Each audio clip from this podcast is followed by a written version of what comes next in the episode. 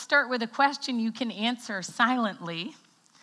What do you think is the most important thing we could do in order to grow in Christian faith? Think about that for a moment. What's the most important thing we could do in order to grow in Christian faith? Going to church? Reading the Bible? Praying? Serving the poor? Giving generously? Living morally pure? We're going to come back to this in a moment. We're in the middle of a series called John on Jesus, where we're looking at the second half of a biography of Jesus as told by one of his closest friends and followers, John. We've arranged this series around three loose categories. We started with some reactions people had towards Jesus. In a few weeks, we'll look at the amazing reversals that occurred at the end of the book, namely Jesus' reversal over death through his resurrection. But right now, we're in a little section of the book that describes conversations Jesus had with his closest friends and followers the last night he was with them.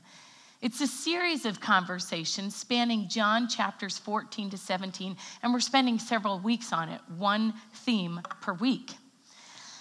This extended conversation took place during the Last Supper Jesus shared with his friends. So, immediately after this conversation, Jesus will be arrested, tried, and crucified. Aside from a few comments on the cross when he is dying, these chapters are his parting words to his friends. And as such, they are a window into the deeply personal relationship he has with them, as well as what he believes they need to hear in order to endure this difficult time ahead. Our section today addresses not how we come to faith in Jesus. John addressed that last week. But rather, how we maintain that faith, that divine connection with God. It's a timely topic given that he's just told his friends in chapter 13, verse 33 I will only be with you a little longer, and where I'm going, you cannot come. So if Jesus is going away, how then are they to maintain this connection they have with him? Often, the Christian life is referred to as a journey. Or to use a running analogy, it's a marathon, not a sprint. And the two involve very different strategies. It's a long obedience in the same direction. And since it's a lifelong journey, it's worth us pausing and considering Jesus' words to his first disciples, and by extension to us too, how we can maintain this divine connection. Now, if you're here today and you would not consider yourself a follower of Jesus, I invite you to listen in on this conversation anyway, because it's very possible that it may either clarify some questions you have or address some frustrations you have with Christianity. In the passage we're looking at today, Jesus uses a metaphor to communicate his point. So I'm going to have those images on the screen as I read. I'm going to put the words up a little later on, but for now, I want to encourage you to listen to the passage and look at the images as I read from the word of the Lord from John 15, verses 1 to 8. I am the true vine, and my Father is the gardener.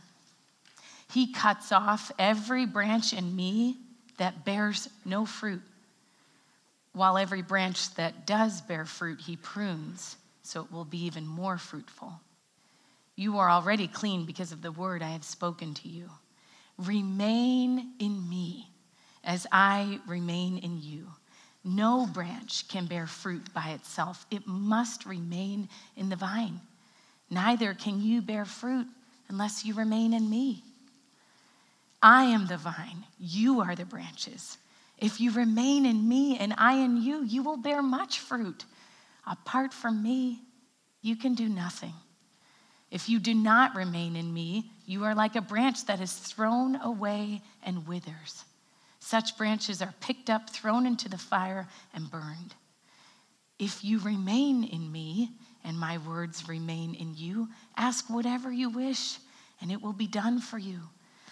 This is to my Father's glory that you bear much fruit, showing yourselves to be my disciples. I see four images or four kinds of people in this passage, and I want us to look at each of them in turn. Most likely, we will experience nearly all of these images at various points in our journey. So we'll need to be able to accommodate to these different needs if we hope to continue growing throughout our lifetime. The first image or kind of person is the connected, fruitful branch. The vine and branch metaphor is particularly meaningful to those first listeners. In the first century, the vine was one of the most prized plants. In their two season climate, with rainy seasons followed by long dry seasons, water was unreliable. Thus, vineyards were important for producing wine.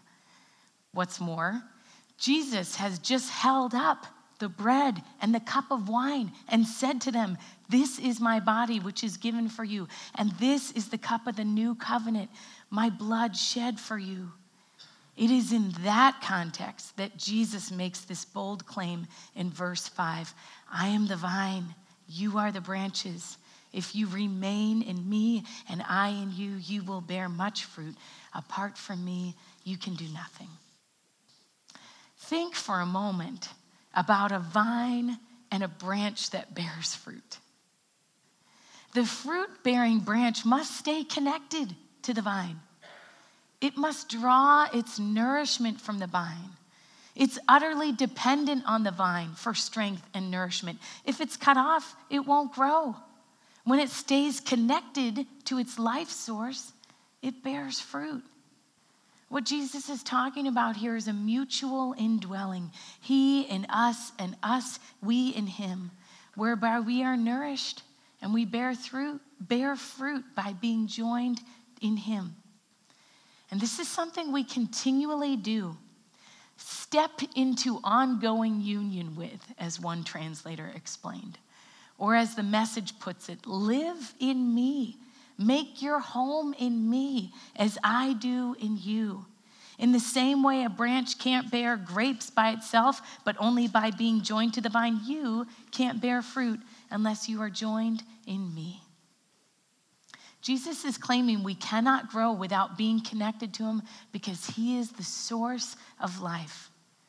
Or to put it another way, we will only yield fruit as we stay rooted to him. You and I can grow and bear fruit, but only as we stay joined to Jesus. So, how do we stay connected to Jesus? There are lots of ways, but this passage points to just three by listening to his teachings or engaging with the Bible, by talking with him or prayer, and by obeying his commandments. Let's look at each of those briefly. We stay connected to Jesus by listening to his teachings, which for us means engaging with the Bible. Look at verse 3. You're already clean or forgiven because of the word I've spoken to you. Verse 7 If you remain in me and my words in you, and later on in verse 15, everything I've learned from the Father I've made known to you. Jesus is warning his friends that in just a few short hours, they will no longer have his physical presence with them. Instead, they're going to have to rely on all that he did with while he was with them on earth. They're going to have to rely on his teachings. And we must do the same. We must continually put Jesus' words, or in our case, the Bible, before us on a regular basis. We must stay fluent in his language. But we are also to stay connected, but we can also stay connected by talking with him about what we're doing or praying. Verse 7 If you remain in me and my words, and you ask whatever you wish, and it will be done for you. Sadly, I think we miss the point of this verse. The verse is not intended to give us a secret password in Jesus' name that we can use when praying in order to manipulate God to get what we want. Instead, Jesus is teaching us about the importance of talking with Him about what is on His heart, what He wants for us. And as we do this, the kinds of requests we make are sure to be transformed. The point he's making here is that a primary part of staying connected to Jesus is talking with him. Third and finally, the connected, fruitful branch stays connected by obeying his commandments. I didn't read this verse earlier, but verse 10 says, If you keep my commandments, you will remain in my love. We show our love for Jesus and our deep trust in him by agreeing that he knows the good way to live by submitting our will to His. Some of you here today are growing connected branches, and it is beautiful.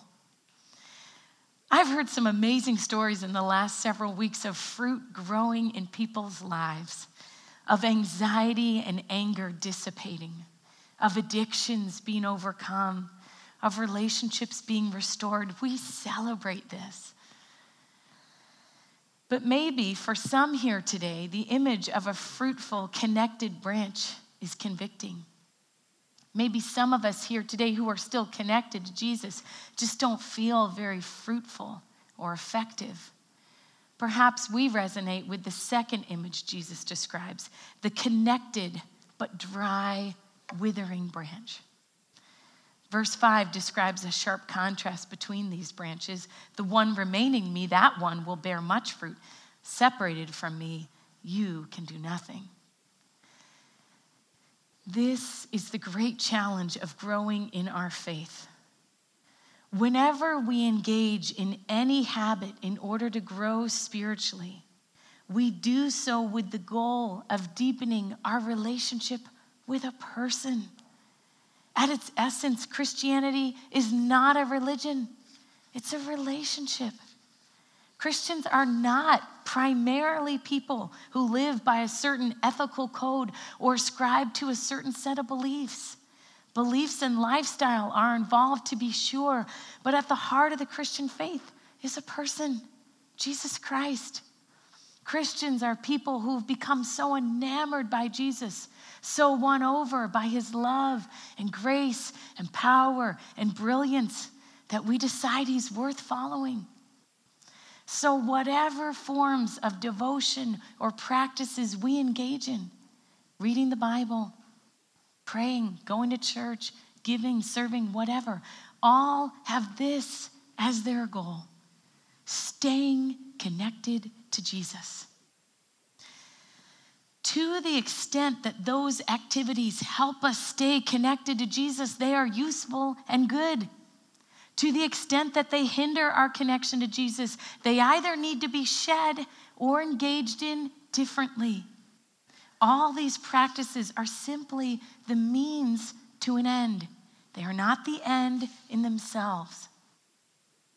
Now, before you get too nervous, for some here, establishing a habit of spiritual disciplines like reading the Bible or praying or worshiping regularly is still new and you need to stay the course. I would encourage you to talk with someone about how to do that. Commit to it, and then do it regardless of whether you see fruit or not. These activities have a great potential to lead to fruit, and I highly recommend them. But others here may need some tweaking on our habits to ensure that they are indeed facilitating that connection with Jesus they're intended for. One of my favorite mentors in spiritual growth once told my seminary class if you're tired or bored with some aspect of your spiritual routine, chances are God is too. It's possible for our spiritual practices to become dry and lifeless over time, even if they were at one time meaningful we should not assume that one spiritual practice will fit us in every season of life. Life has too many seasons, challenges, and surprises. We must have an approach to spiritual growth that is flexible and adaptive. In following the sustenance metaphor, let's use the illustration of food for a moment. I have no doubt that the basic building blocks of carbohydrates, fats, and proteins Bible, prayer, and community will always factor somehow into our disciplines. But how those are eaten, or the combination in which they occur, can vary quite a great deal. Meditating on just one verse, or intense studying of several chapters, times in community, times in silence and solitude, times of fasting, times of feasting, times of confessing sins, times of submitting to others' input or discipline or authority in our lives. The list is limitless.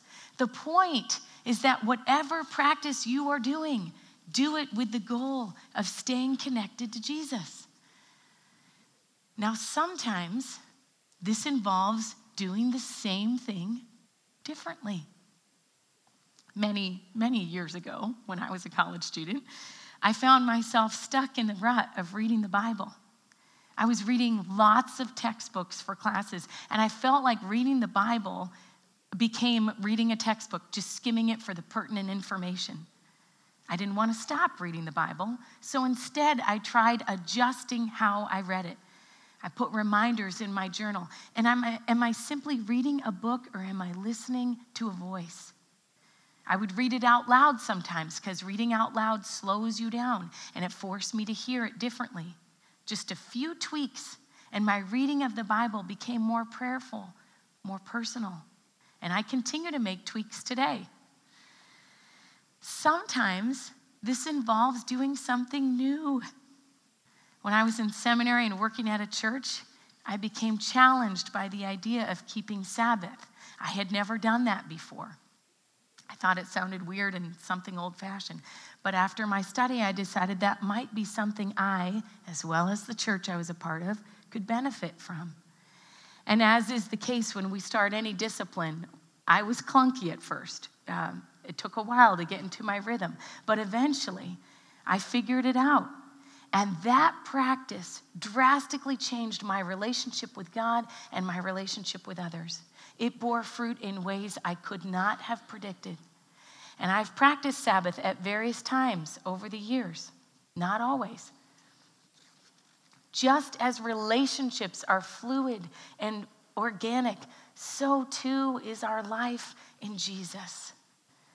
So let me ask Are your current habits helping or hindering you in staying connected to Jesus? How can you tweak an established habit or creatively engage in a new one that will lead to life and vitality? And let's help our fellow branches in this. I hope there are many conversations among friends or growth groups or other groups you're a part of to explore this idea. Jesus promises he will help us with this if we would just ask. He says in Matthew 11, 28 to 30, are you tired? Worn out? Burned out on religion? Come to me. Get away with me and you'll recover your life. I'll show you how to take a real rest. Walk with me and work with me and watch how I do it. Learn the unforced rhythms of grace. I won't lay anything heavy or ill fitting on you. Keep company with me, and you'll learn to live freely and lightly. May that be so for us. There's a third image I would be remiss not to mention, and that is the cut off branch. Verse 6 If you do not remain in me, you are like a branch that is thrown away and withers. Such branches are picked up, thrown into the fire, and burned. Jesus' use of the vineyard branches is accurate even to this detail. First century dried grapevines were good for nothing. Unlike cut off tree branches that could be used as building material, vine branches cut off from their source dried out and were burned. Now, let's be clear. These verses are not intended to scare connected branches that they will be cut off. The Bible repeatedly assures us we can have confidence in our faith. Rather, they are a warning that what we choose to do with the person of Jesus matters. And equally important is how that decision to follow him has a bearing on how we live our lives.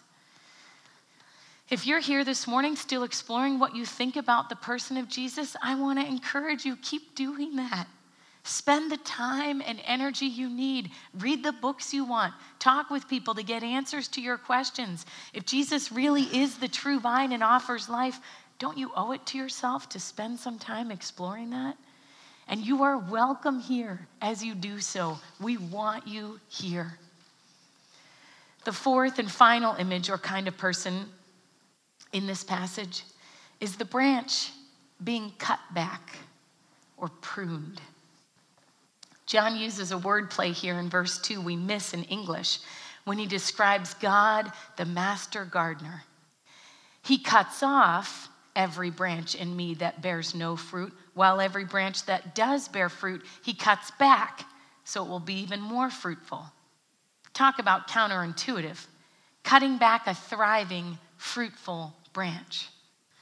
Expert horticulturists tell us that pruning is, in fact, necessary for growth. Even though there is growth, it must be cut back in order for more growth to occur.